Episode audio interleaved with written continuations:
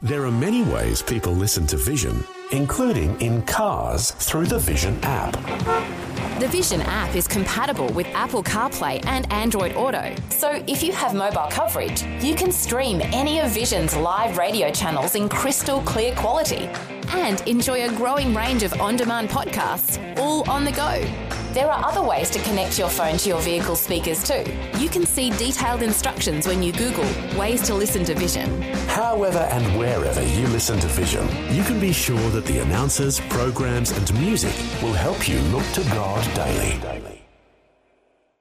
This podcast is made available by Vision Christian Media thanks to the generosity of our supporters.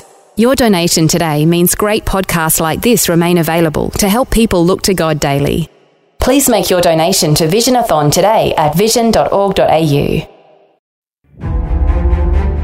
Whenever God is preparing a man or a woman to do great things for Him, invariably He sends them hiding in His hiding places. Moses grew up in all the luxury of Pharaoh's palace, ends up in the wilderness and in the desert. How come? God was hiding him there.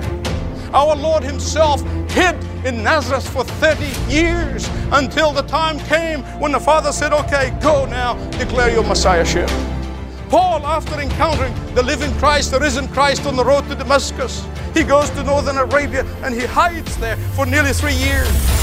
He says, Is there a word from the Lord for me in this? Yes, to every one of us. Welcome to Leading the Way with pastor and author of the just released book, Never Give Up.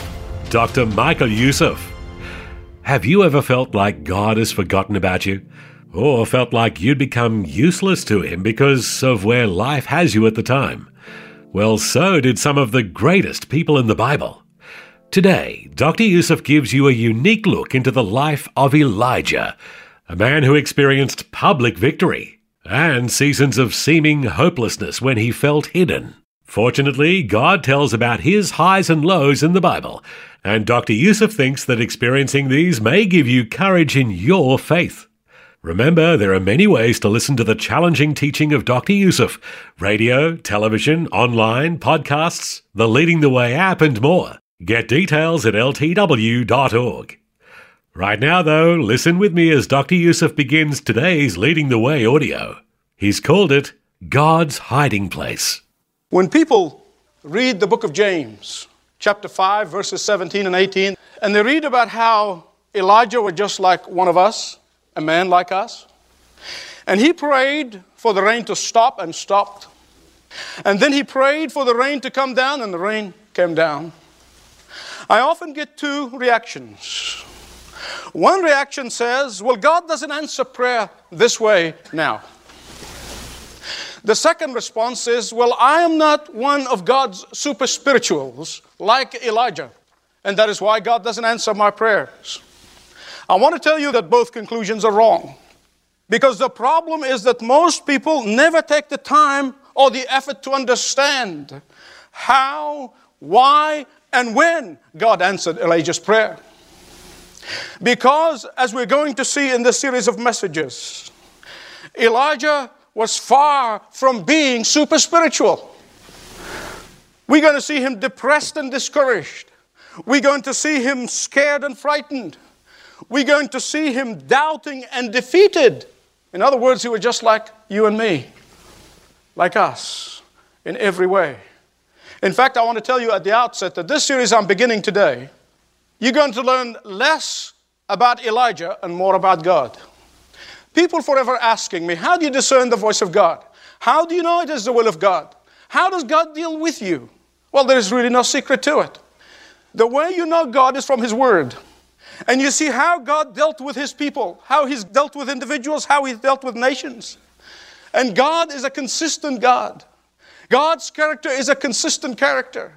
And that is the only way you're going to discern the will of God as you pour your heart upon His Word. And here, as we're going to see how God worked with Elijah, we're going to know more about God than we will about Elijah. Turn with me, please, in your Bibles, chapter 17 of 1 Kings. The first thing you're going to notice uh, that verse 1 is that Elijah comes from nowhere. Out of the blue, he just popped up on the scene. No background, no family tree, no qualifications. No explanation. He just appears. But here is what I want to communicate with you today. If you want to be effective for God, if you want to make a difference for God, if you want God to use you in a mighty way, listen carefully to how God works. Because I want to tell you at the outset God is not impressed with what impresses people, God is not moved by what moves people. God does not judge people the way we judge them. God has a different set of criterion by which He uses individuals. Each one of us is different and He uses us all in a different way. Let me tell you a word about King Ahab before I get back to Elijah. I cannot leave him out. It is very important, and he's going to pop up again and again. He's an important element in this series. King Ahab probably was the most wicked king in Israel. I'm talking about the kingdom of Israel, the northern kingdom, because after Solomon, you remember it was split. Judah was in the southern kingdom, Israel, the 10 tribes were up in the north. He was the most wicked king that Israel had. That is not his only problem. He married a woman from Sidon. She's the daughter of the king of Sidon, modern day Lebanon, who was more wicked than he was, if that is possible.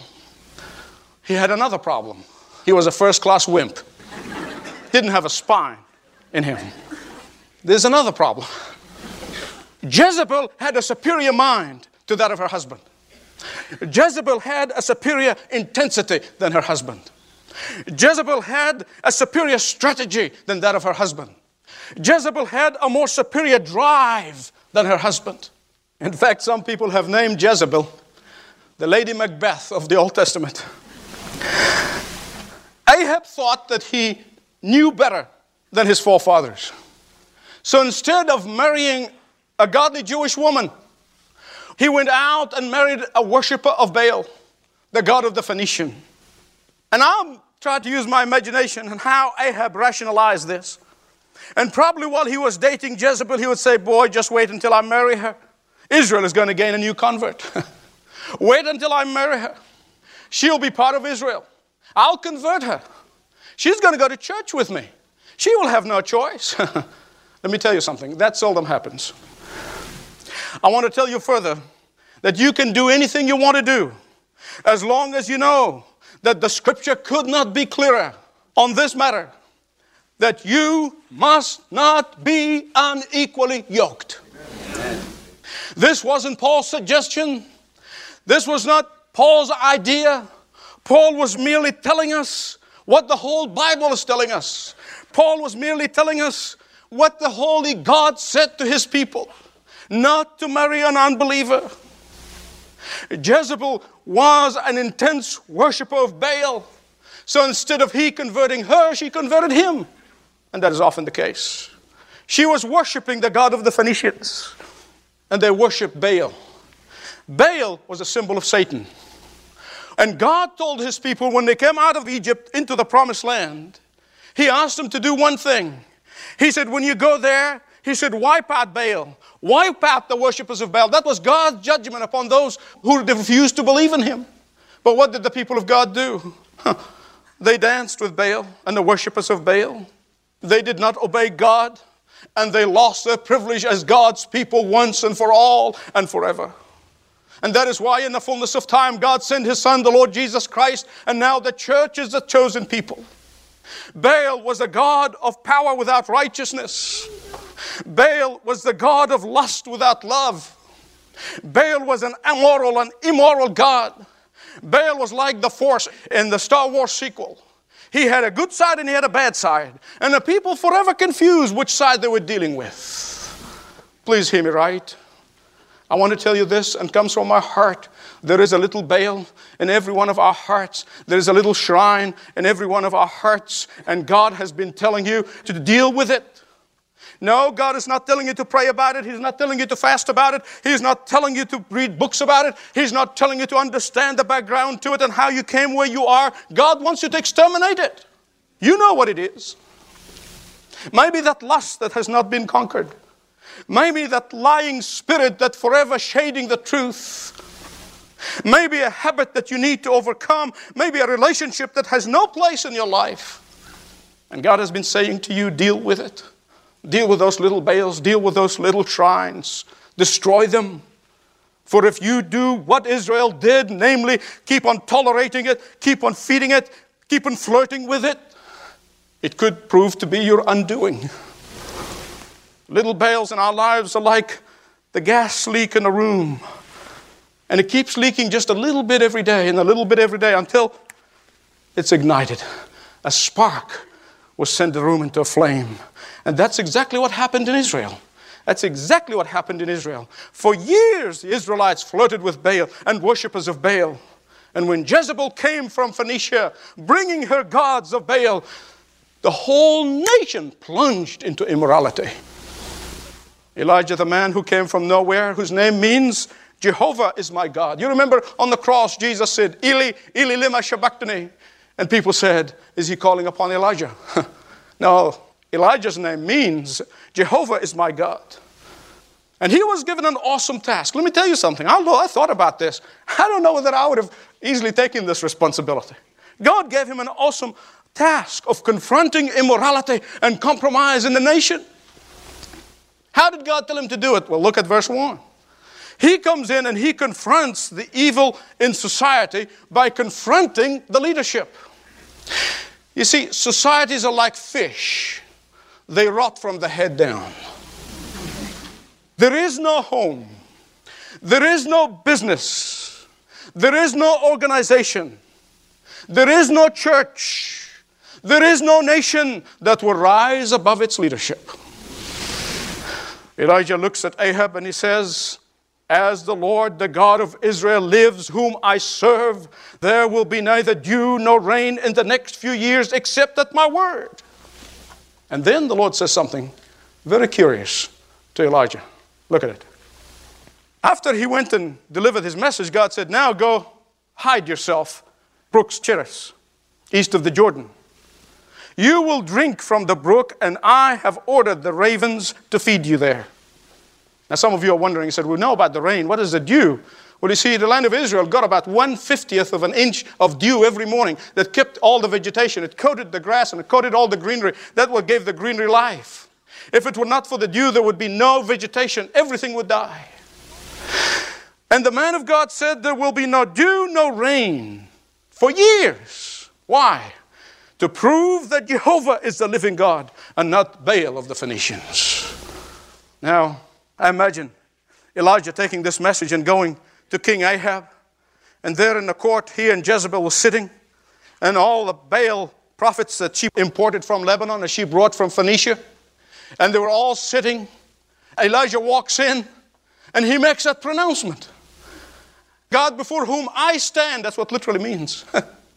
there will be no rain. I can imagine them after Elijah left.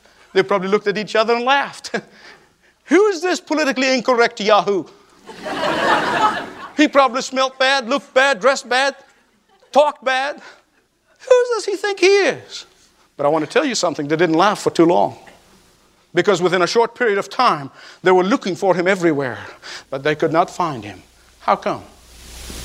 God was hiding Elijah. Please listen. When God hides you, you are hid. When God protects you, you are protected. When God shelters you, you are sheltered. When God shields you, you are shielded. And you don't have to be afraid when you are in God's hiding places. God commanded Elijah to hide. I think the average person sees this and says, wait a minute. God gave him a message to preach. And then the next thing tells him to hide, yes. It doesn't make sense. That's perplexing. That's right. I want to explain something to you. God's hiding places are always a preparation for greater things to come. God's hiding places are always for a greater service to follow. But often our hiding places are puzzling. Often our hiding places are perplexing. And I have no doubt at this time Elijah was perplexed with this word from the Lord, saying, Lord, what is this? You made me a prophet, you call me to proclaim, and then you tell me to hide. Go hide yourself eastward This was a perplexing command, but I want to tell you something else. It was also a purposeful command. Whenever God is preparing a man or a woman to do great things for Him, invariably He sends them hiding in His hiding places. Joseph goes from being his daddy's favorite boy to the pit, to Potiphar's house, to the prison. Why? God was hiding him there so he can become the prime minister of Egypt. Moses grew up in all the luxury of Pharaoh's palace, ends up in the wilderness and in the desert. How come? God was hiding him there. Esther was hidden from the scene. You say, why was she hiding for so long? Because at the right time, God was going to help her save the nation. Our Lord Himself hid in Nazareth for 30 years until the time came when the Father said, Okay, go now, declare your Messiahship. Paul, after encountering the living Christ, the risen Christ on the road to Damascus, he goes to northern Arabia and he hides there for nearly three years. You say, Is there a word from the Lord for me in this? Yes, to every one of us. He is hiding you there for a purpose.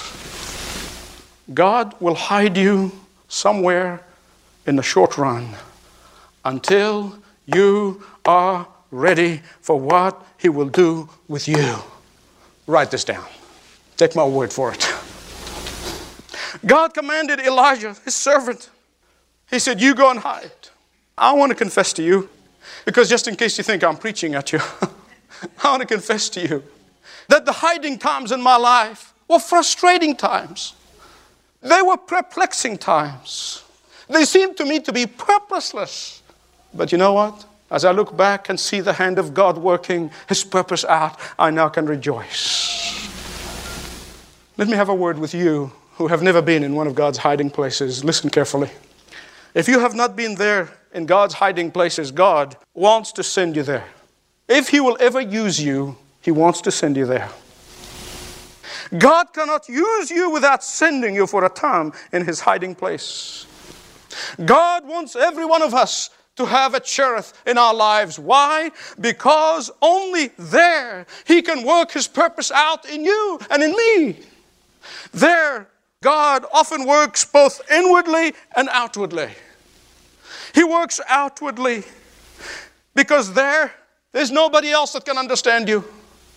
There, you have no book to cheer you up. There, you have no friend to relate to. There, Elijah was at the bottom of the ravine east of the Jordan, and it is quite a desolate place. There is nothing there but the rocks, some trees, and some dripping water. But don't underestimate these, because as Elijah looked at the rock, he learned about the rock of his salvation. When he saw the trees, he remembered the words of the psalmist about the tree that is planted by the living water. As he saw the dripping of the river, he remembered that from his inner being will flow rivers of living water.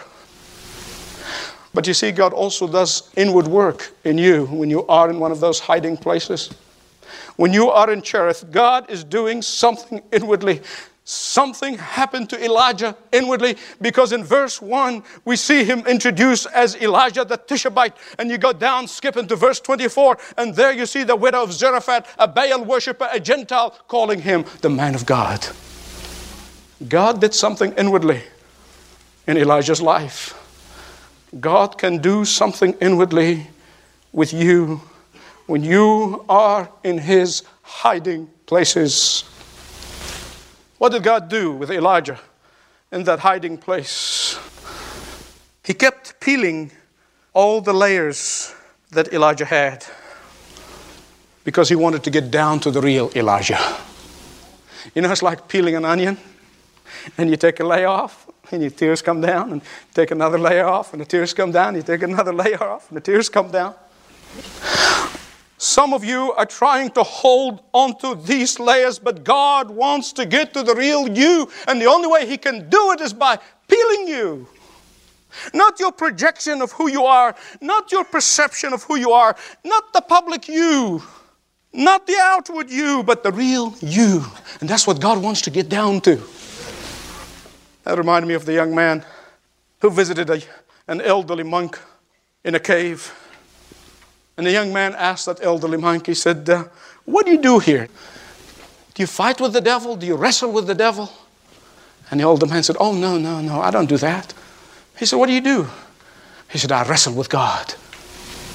And the young man was perplexed. He was confused. He was surprised. And he said, Well, are you hoping to win? he said, Oh, no. I want to lose. I want to lose. I want to lose. Like Jacob in the valley of Jabbok, who wrestled with God until he lost. Elijah was wrestling with God until Elijah lost. And only then can he expect God's hand of blessing upon him. Only then Elijah can move from being Elijah the Tishbite to being Elijah the man of God. This command to Elijah was perplexing, it was purposeful, but it also, thirdly, it was a place of provision. Whenever you are in God's hiding place, you can be sure about one thing He's going to take care of you. The psalmist said, I've been young, now I'm old, I've never seen the righteous forsaken nor his children beg for bread. Whenever you are in God's hiding places, his shadow is over you. God had the most unusual catering service for Elijah. But part of God's provision was natural, the other part was supernatural. What do I mean by this? God said to Elijah, You go and drink from the brook. That is natural. And then he said to him, I am going to command the ravens to come and bring you bread and meat in the morning, and then bring you bread and meat in the evening. That is supernatural. Those of you who don't know anything about ravens, they are ravenous birds. They eat everything in sight and then some more. These were vulturous kind of birds. And yet God used them to bring Elijah bread and meat in the morning and bread and meat at night. I want you to hear me right. I'm getting closer here. I don't want you to miss this. When you are in God's protection program, God can make the mean, godless person kind to you.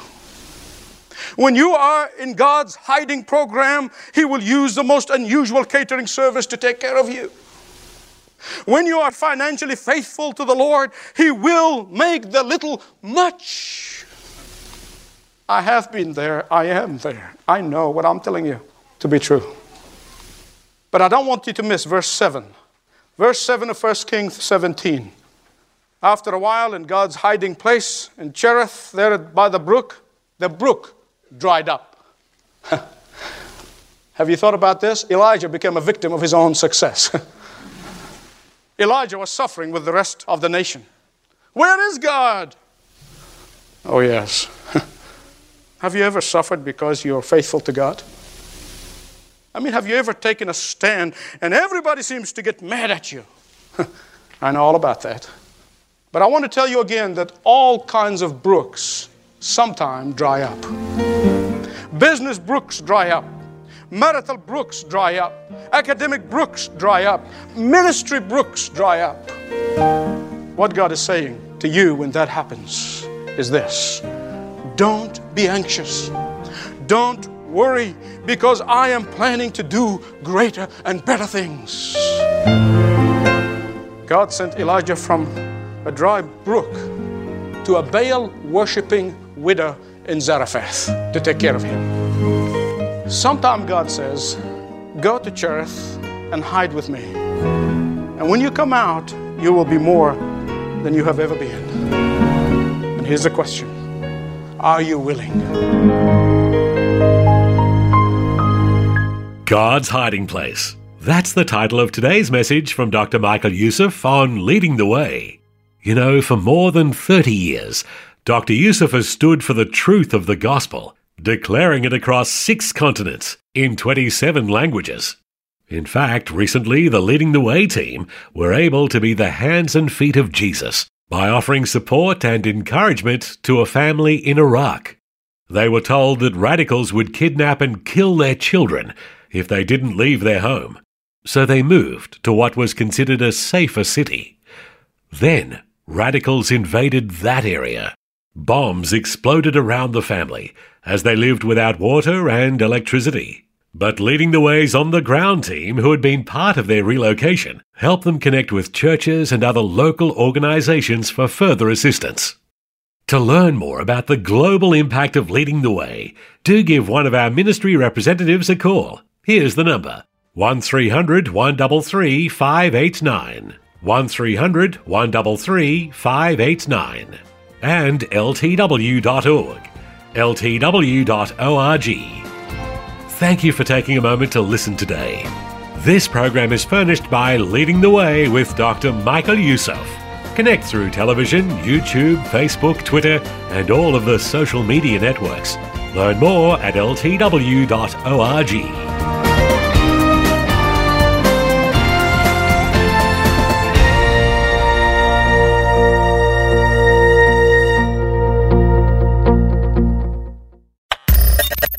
for taking time to listen to this audio on demand from Vision Christian Media. To find out more about us, go to vision.org.au.